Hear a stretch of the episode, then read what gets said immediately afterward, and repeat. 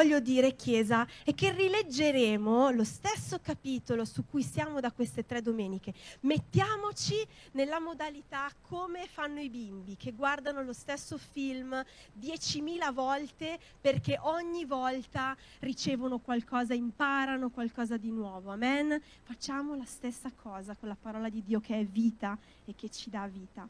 Allora iniziamo subito appunto leggendo in Marco al capitolo 6. Ci siamo? Vado. Gli apostoli si riunirono attorno a Gesù e gli riferirono tutto quello che avevano fatto e insegnato. Ed egli disse loro, venitevene ora in disparte, in un luogo solitario, e riposatevi un poco. Difatti era tanta la gente che andava e veniva, che essi non avevano neppure il tempo di mangiare. Partirono dunque con la barca per andare in un luogo solitario in disparte. Molti li videro partire e li riconobbero e da tutte le città accorsero a piedi e giunsero là prima di loro e si strinsero intorno a lui.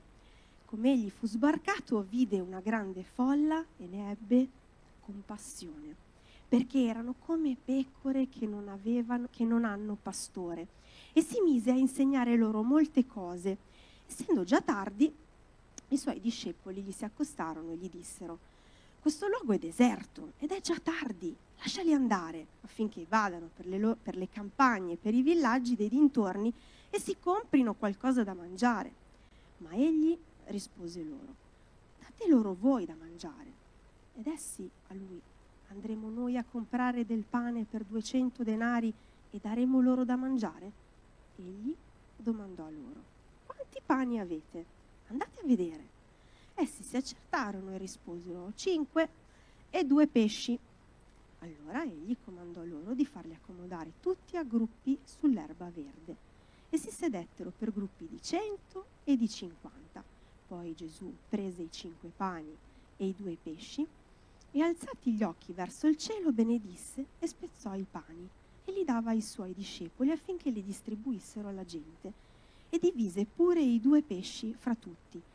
Tutti mangiarono e furono sazi e si raccolsero dodici ceste piene di pezzi di pane e di resti di pesci. Quelli che avevano mangiato i pani erano cinquemila uomini. Subito dopo Gesù obbligò i suoi discepoli a salire sulla barca e a precederlo sull'altra riva verso Bezzaida, mentre egli avrebbe congedato la folla. Prese commiato, se ne andò sul monte a pregare. Preghiamo insieme, Chiesa. Grazie Padre perché la tua parola ci rivela ogni volta qualcosa di nuovo, perché la tua parola è vita e ti prego perché oggi, Signore, tutta la tua Chiesa, me compresa, Signore, possiamo ricevere la rivelazione che tu hai per noi in questa mattina e che ci trasformerà il cuore, Signore. Te lo chiedo nel nome di Gesù. Amen. Ok, allora sapete che a me piace iniziare a raccontarvi partendo da delle storie. Eh, molti di voi ovviamente questa storia l'hanno vissuta. Eh, e molti la sanno perché qualche volta l'abbiamo anche raccontata.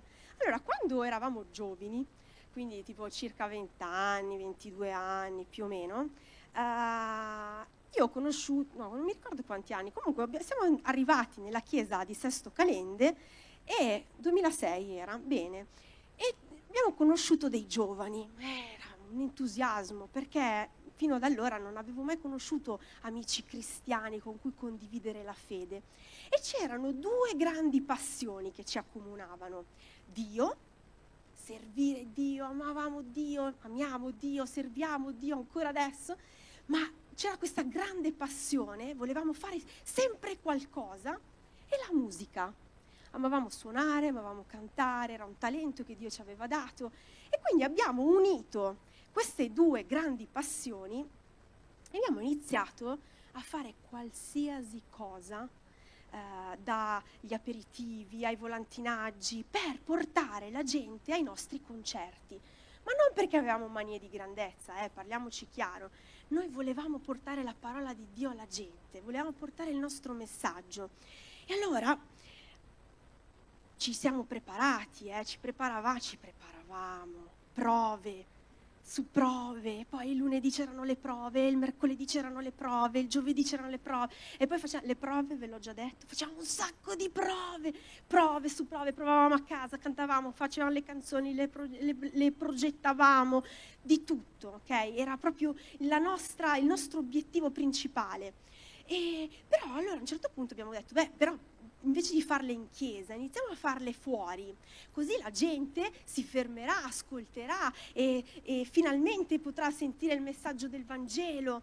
E allora, regia, ti prego, mandale. Ho portato delle foto per attestare che ciò che dico è vero, ma so che mi credete. Io ho portato questo, gentil concessionario. Allora, vi, vi dico una cosa, eh? sulla fascia poi Avevamo tutto, avevamo i gadget, i cappellini, le magliette. Regia, vienimi in soccorso. Come su OneDrive? Su... La cartella è sul desktop. Come vengo io, eh? No, dovete vederle queste foto, perché voi dovete sapere che noi ci preparavamo e facevamo delle cose bizzarre anche. Avevamo chiesto, perché alla Marna, che non so se conoscete, è una specie di anfiteatro lì a Sesto Calende sul lungo fiume, eh, avevamo deciso che quello era un luogo perfetto. E eh, Luca, che ancora lavorava come muratore all'impresa di suo papà e tutto, allora ci portava l'impalcatura, un'impalcatura enorme, um, e noi facevamo praticamente dalla mattina perché concerto, i concerti erano la sera, montavamo l'impalcatura, eh, che era una, come si, come si dice? un ponteggio dei muratori, proprio, però era, eh, lo facevamo bene. Eh? E avevamo fatto un telo, un telo, bene, certo. Avevamo fatto un telo anche eh, con scritto All You Need Is Love, io con la grafica mi ero, ecco la scritta, la vedete qua. E, ehm, e perché così tutti quelli che vedevano capivano subito All You Need Is Love, tutto ciò di cui hai bisogno è l'amore. E poi parlavamo, cantavamo dell'amore di Gesù. Uh, però ragazzi, sapete anche che cosa facevamo? smontavamo l'intero impianto della chiesa Oasi, l'impianto casse, microfoni, portavamo lì, montavamo tutto, facevamo il concerto e poi andavamo a casa. No, smontavamo tutto, che erano le 11, mezzanotte, andavamo in chiesa e rimontavamo tutto perché la domenica mattina c'era il, il gospel e noi eravamo felici eravamo felicissimi di tutto ciò, di tutto quello che facevamo, eravamo ricchi perché davamo ciò che Dio ci riempiva. Eh? Fantastico. Non mi, niente, non riusciamo a vederle queste foto. Eh? No, no, dai. E su OneDrive, proiezioni gospel, All You Need Is Love, No, che tristezza. Sapete che io volevo far srotolare il telo qui e mi hanno detto anche, guarda che se lo srotoliamo poi lo portiamo in discarica. Allora ho detto no, allora non, non lo... Vabbè, allora guardate il mio, il mio cappellino e credetemi sulla parola. Abbiamo fatto tantissime cose. E, e allora la riflessione, andiamo avanti. Perché vi sto raccontando tutto ciò? Perché uno si aspetta, non so, che adesso vi racconto, eh, ci sono state conversioni di massa, c'è stato un, risveglio potentissimo, eh, eh, una, una cosa pazzesca, persone che piangevano, persone che accettavano Gesù, la Chiesa è diventata proprio piena di gente. È successo tutto questo? No, allora non è valsa la pena, ma allora quanta fatica abbiamo fatto? No, vabbè, abbiamo fatto un sacco di energie, investimenti di energie, ma mm, niente, non è successo nulla di tutto ciò. Ritorniamo alla parola. Al versetto 42. Tutti mangiarono e furono sazi e si raccolsero dodici ceste piene di pezzi di pane e di resti di pesci quelli che avevano mangiato i pani erano 5.000 uomini, che abbiamo detto chissà quanti erano poi in totale, perché si contavano qua, contano solo gli uomini, ma c'erano anche le donne i bambini, tantissima gente. Subito dopo Gesù obbligò finalmente i suoi discepoli a salire sulla barca e a precederlo sull'altra riva verso Bezzaida, mentre egli avrebbe congedato la folla, preso commiato, se ne andò sul monte a pregare. Cosa è successo? Conversioni di massa, un risveglio potente. No, no, il nulla cosmico, il nulla cosmico. E vabbè Gesù, ma là perché l'hai fatto? Cioè, ma a cosa ti è servito tutto ciò? Non è successo niente? Vero? Viene da farcela questa domanda, è una domanda umana. Cioè lì provate a immaginare, ce la siamo immaginati in questi gospel, tutta questa, questa scena, no? Tantissime persone che vedono un miracolo pazzesco e poi tutti tranquilli. Ok, Gesù gli dice va bene, ora congeda la folla, potete andare. E tutti prendono le loro cose, ta ta ta, e se ne vanno. Non ce n'è uno che corre a, a, ad andare a vedere. Dalla regia mi dicono, dai, facciamole vedere perché sono belle. Facciamo vedere queste foto intanto. Vai, vai Sara. Questi a Natale facevamo tutto, ghindavamo le, la chiesa, questa è la Marna, la, la, la, sì, la discoteca della Marna. Bella questa, sì, questa sicuramente fa... Questa è il pastore Miriam. Luca! un Davide giovincello, Pastore Giaco. Vedete il telo dietro, vero? Guardate che meraviglia, il pastore e anche il telo. Sara, Michael, guardate che piccoli. Questo. Tutta la chiesa lavorava per questo evento.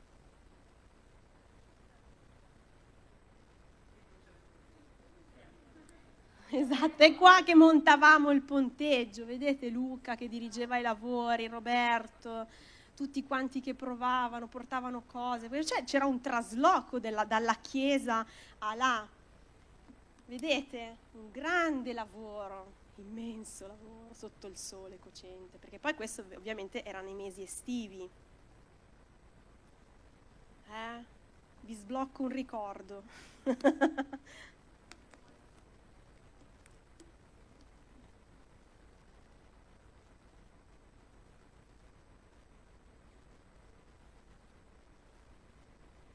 facevamo la sessione invernale, c'erano all'interno, e poi facevamo gli aperitivi per cercare di parlare ai giovani e poi basta, credo che siano tutte. Io non mi sono messa, meglio di no. Va bene, però come vi dicevo non abbiamo visto risultati, non ci sono stati risultati eclatanti che possiamo dire ah ne è valsa la pena, abbiamo, lo rifacciamo perché ne è valsa la pena. Esatto, è successo esattamente quello che è successo a tutta quella gente che se n'è andata. Però facciamo un po' di riflessioni insieme, no? Cerchiamo di capire qual è il più grande comandamento che Gesù ha dato. Sapete, nell'Antico Testamento uh, i, i, i, rabbini avevano individuato nella Torah, nel Pentateuco, 613 precetti, cioè 613 cose che bisognava fare. Ed è adorerai il tuo Dio, non avrai il tuo Dio, tutte un po' legate ai dieci comandamenti, ma erano tante cose che bisognava fare perché così seguivi la legge. A un certo punto uno di questi si avvicina a Gesù e gli, gli riesce a fare una domanda e gli dice, leggiamolo insieme a Matteo 22. Maestro, qual è nella legge il gran comandamento? E Gesù gli dice, gli disse, ama il Signore Dio tuo con tutto il tuo cuore, con tutta la tua anima e con tutta la tua mente. Questo è il grande e primo comandamento. Il secondo, simile a questo, è ama il tuo prossimo come te stesso. Gesù non dice ama il tuo prossimo come te stesso, così riceverai onore, gloria. Lui si ferma a dire ama il, il tuo prossimo. E in questo grande comandamento sono racchiusi tutti i 613 precetti che gli uomini avevano, tutti, uno. ama il tuo Dio, perché se ami il tuo Dio, tutto viene in automatico, amen? E questo è quello che fa Gesù. Lui ci dice che lo scopo della nostra vita è amare, amare senza limiti, e, ehm, amare come Lui ama. Sapete, um, il, problema, il problema è che abbiamo un sistema di misurazione sbagliato, che la società ci insegna. Um, perché se tu fai bene, allora sicuramente riceverai bene, il che è vero, è vero, no? Noi diciamo se seminiamo bene, la gente lo vedrà, riconoscerà tutto ciò. Ma il punto è che il nostro focus non deve essere su ciò che riceviamo, ma su ciò che diamo. Gesù ragionava così. Gesù dava, mostrava amore, ma senza aspettarsi qualcosa in cambio. Certo, questo non significa che lui non è felice quando riceve l'amore, quando riceve la gratitudine, ma l'amore di Gesù è un amore che rilascia. E oggi parliamo di questo amore, un amore che rilascia. Cosa vuol dire rilascia? Vuol dire che ti lascia libero, libero di tornare a Lui e dire grazie Signore, riconoscere chi Lui è, o semplicemente andare ricevere e andare. Un amore che rilascia. Noi abbiamo una sfida in questa vita ed è lo scopo della nostra vita. Michael, ti prego, toglimi questo eco che ho, che mi... mi uh, è, una, uh, è una sfida quotidiana, è quella di alzarci la mattina e nelle nostre scelte intenzionali decidere di amare di più Dio, decidere di amare di più il nostro prossimo. Perché uso questo termine intenzionale? Perché noi cristiani non possiamo permetterci di vivere la nostra vita eh, non badando alle nostre azioni, subendole e basta. Noi dobbiamo eh, guidare, governare le nostre scelte di vita, ok? Non possiamo eh, pensare di correre come tutto il mondo fa e poi a fine giornata dire, eh, ma io oggi non ci ho proprio pensato. Noi siamo chiamati ad amare, a scegliere di amare ogni volta. E sapete, uh, quando decidiamo di... Uh, quando la mattina ci svegliamo, andiamo a lavorare e magari eh, iniziamo a correre, iniziamo a, fa- a, lavorare, a fare un sacco di cose e magari una buona giornata, magari riesci a chiudere una vendita, magari riesci a, a fare un, non so, ti danno un premio a livello lavorativo, ti riconoscono dei meriti e tu torni a casa e sei anche felice di quello che hai ottenuto in quella giornata. E sapete Dio che cosa pensa di quella giornata? Tu pensi che sia stata meravigliosa, dici wow, oggi è proprio una giornata che ho spaccato. E Dio dice, mediocre. E sai perché? Perché Lui sa che se tu quella giornata la vivi con Lui, ami un po' di più Dio, pensi a Lui durante la tua giornata, mostri quel tuo amore al tuo prossimo, allora quella è una giornata ottima per Dio. Quella è una giornata ottima. E, e però vi voglio dire una cosa, perché capita anche a me, eh, capita a tutti noi eh, di fallire eh, e quando magari arrivi alla fine della giornata, a me è capitato addirittura in una vacanza e lì ho capito tante cose. Sono arrivata alla fine della vacanza, sapete che io sono conosciuta e nota perché tiro le righe, che significa che tiro le somme di quello che faccio, di quello che, uh, di quello che sto vivendo in quel momento. E se, e se penso, io non ho... Mm, dove era Dio oggi? era con me? No.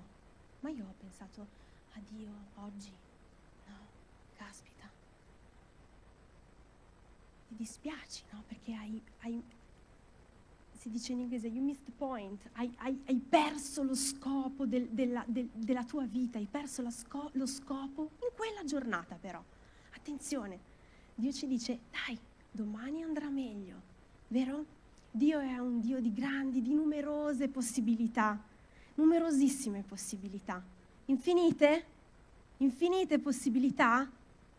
No, non sono infinite le possibilità che abbiamo, perché i nostri giorni, seppur tanti, comunque hanno un numero. E E, e lo so che adesso dici, da da da da, ricordati che devi morire. Ecco, ci abbiamo fatto una canzone per, per sdrammatizzarlo, ma noi ce lo dimentichiamo. Noi viviamo la nostra vita spostando sempre più in là il pensiero della morte, ma abbiamo dei giorni limitati, abbiamo eh, numerose possibilità, ma con un numero limitato, cioè è finito quel numero, non è infinito. Avete mai sentito, non so, parlare quando muore qualcuno e dire, um, Beh, sì, era proprio una brava persona, ha fatto un sacco di soldi. Oppure, ah, era una brava persona, ha costruito un sacco di ville, lavorava tantissimo. No, in genere noi, noi umani um, ricordiamo le persone non per i successi che hanno realizzato su questa vita, ma per le relazioni che sono riusciti a intessere con le persone, per l'amore che sono riusciti a dare, perché c'erano, perché eh, aveva sempre una parola di incoraggiamento per me, perché aveva amore e mi supportava sempre. Noi ricordiamo le persone per la relazione che c'è per le relazioni che abbiamo avuto, per l'amore che siamo riusciti a dare, per il tempo che siamo riusciti a dedicare a qualcuno, a qualcosa. Vero? Sì? E Gesù era così. Gesù aveva tempo per tutti. Gesù aveva tempo um, per le folle e quindi bloccava tutto, bloccava anche i discepoli distrutti, esausti, fermiamoci e parliamo alla gente.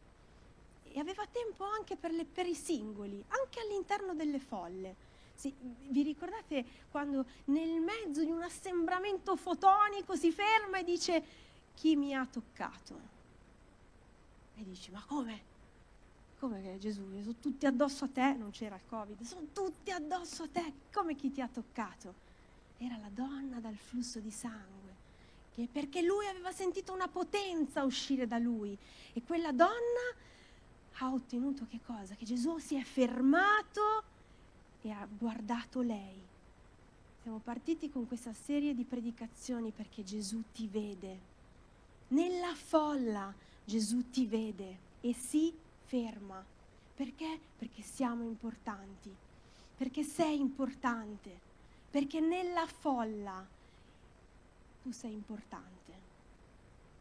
Oppure, oppure camminava per Gerico, c'erano personaggi di alto livello, lui vede Zaccheo, piccoletto sopra il sicomoro, e si ferma e dice io vengo a casa tua.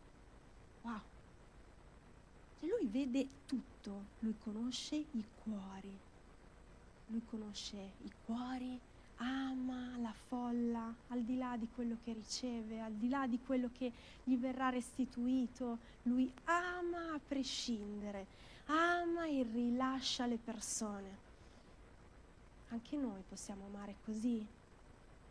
Anche noi.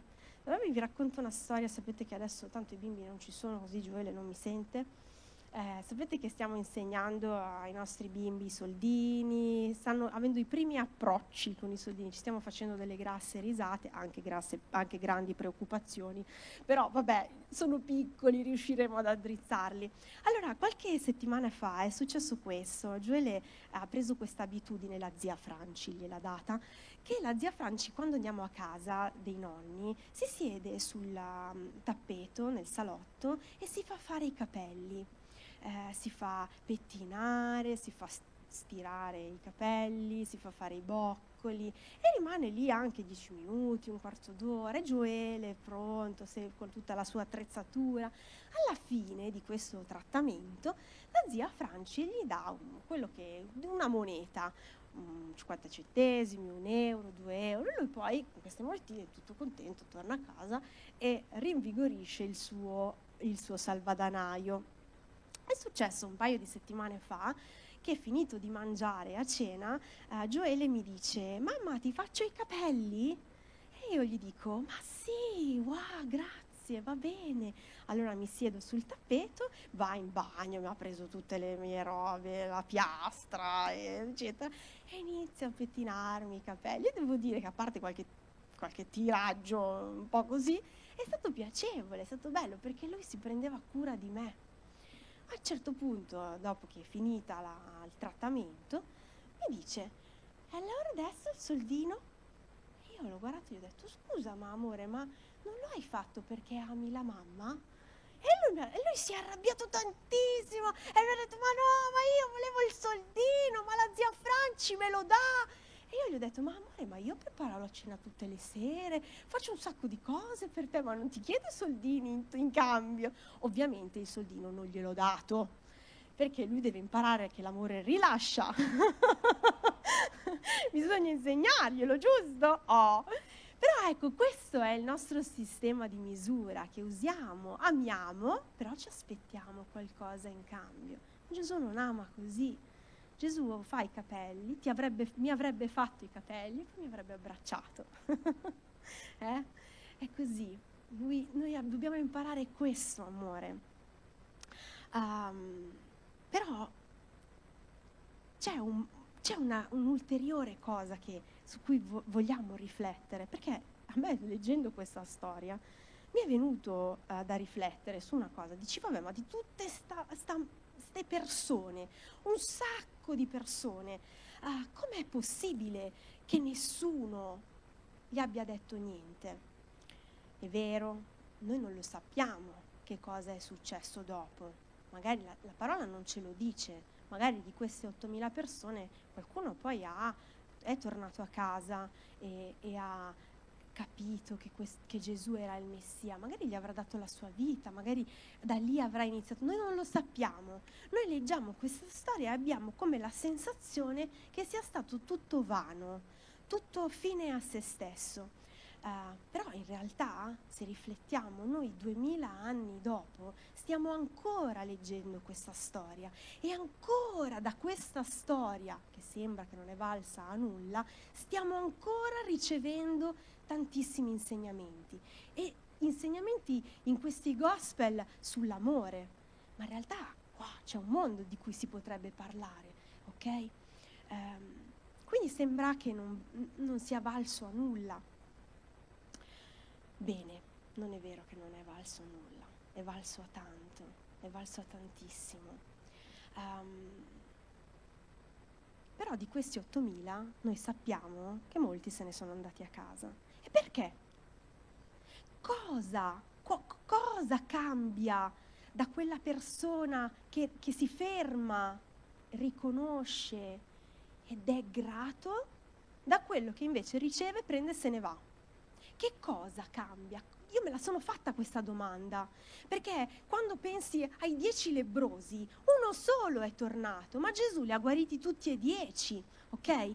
Perché gli altri nove se ne sono andati? Perché questa folla, la maggior parte, sarà tornato a casa come era prima? Per cosa cambia? Cosa cambia? I nove lebrosi hanno avuto la fede di ricevere la, la guarigione? Sì. Solo uno ha avuto la fede per essere salvato però. Solo uno. Gli altri nove hanno ricevuto e se ne sono andati. Cosa cambia? Cambia il cuore. Cambia il cuore. E quindi la, la domanda è tu che cuore hai oggi? Che cuore abbiamo noi? Perché Gesù ci ama, a prescindere. Gesù ama e rilascia amore. Poi l'opportunità di cogliere questo amore e farlo nostro è una nostra scelta siamo liberi, liberi di tornare a Lui o liberi di, di andare. Ha un amore che rilascia. Com'è il tuo cuore? Com'è il nostro cuore oggi? A volte la sensazione, la verità, è che amiamo, amiamo quello che Dio può fare più di Dio stesso. Mm?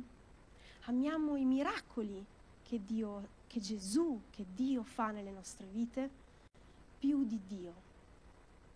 E così è il cuore di quelli che ricevono e basta. E conosciamo che Dio può fare tanti miracoli più che conoscere Dio. Conosciamo le sue opere potenti, ma non conosciamo bene il suo cuore. Vero? Mm. Leggiamo insieme Ezechiele 36. Cosa dice la parola? Vi darò un cuore nuovo e metterò dentro di voi uno spirito nuovo. Toglierò dal vostro corpo il cuore di pietra e vi darò un cuore di carne. Vi darò un cuore nuovo e metterò dentro di voi uno spirito nuovo. Toglierò dal vostro corpo il cuore di pietra e vi darò un cuore di carne. Amen.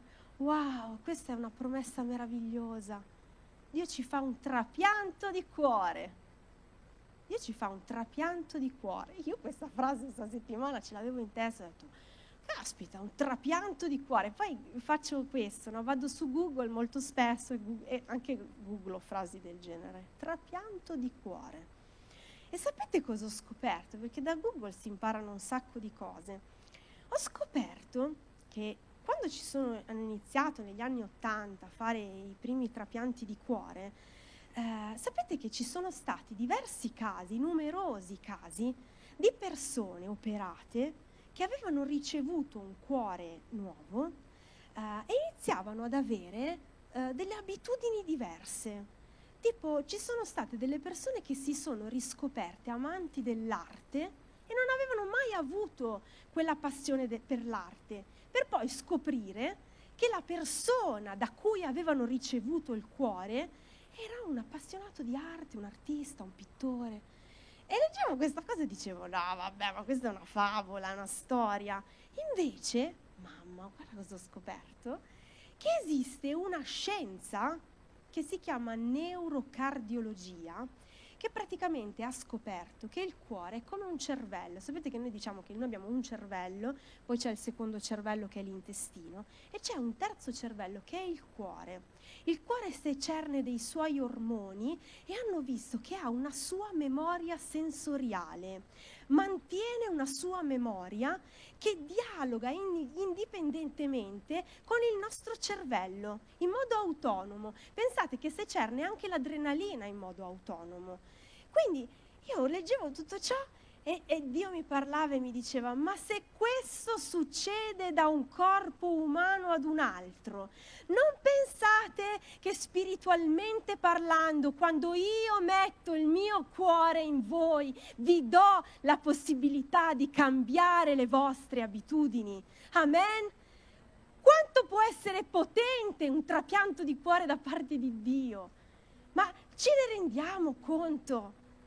Questo succede a livello fisiologico, umano, anatomico, ma spiritualmente parlando.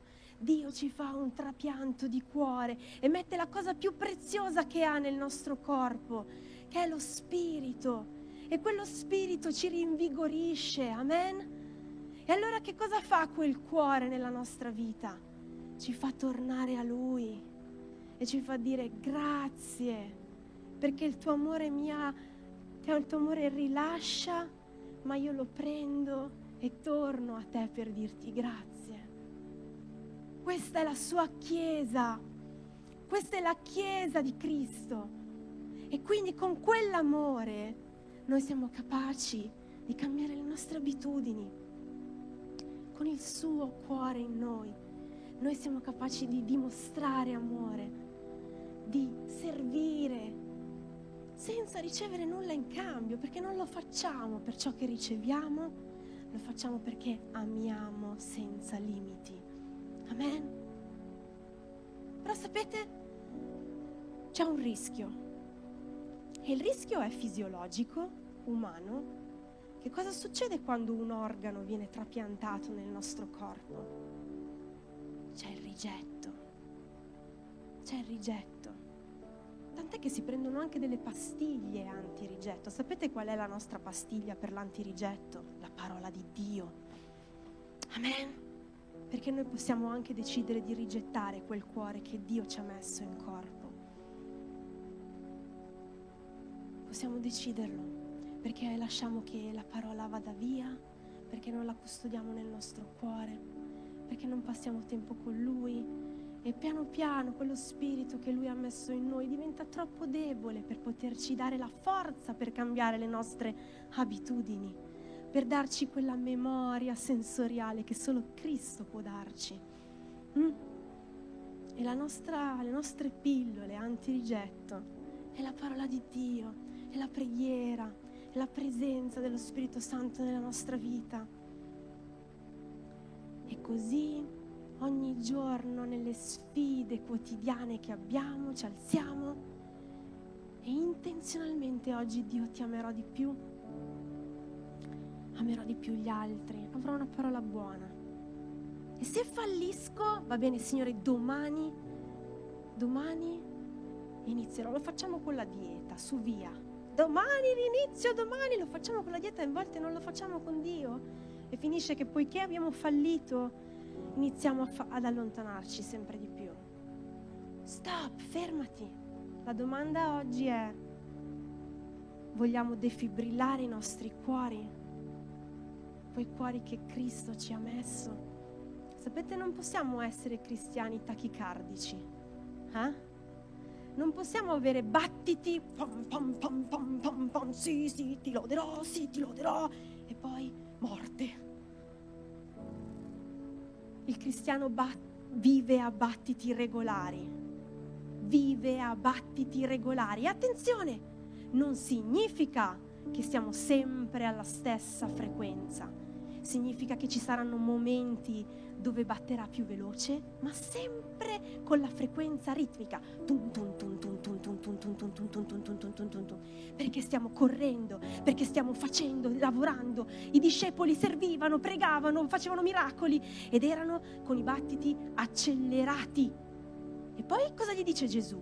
Ok, riposatevi, decelerate, ma non spegnate, spegnetevi.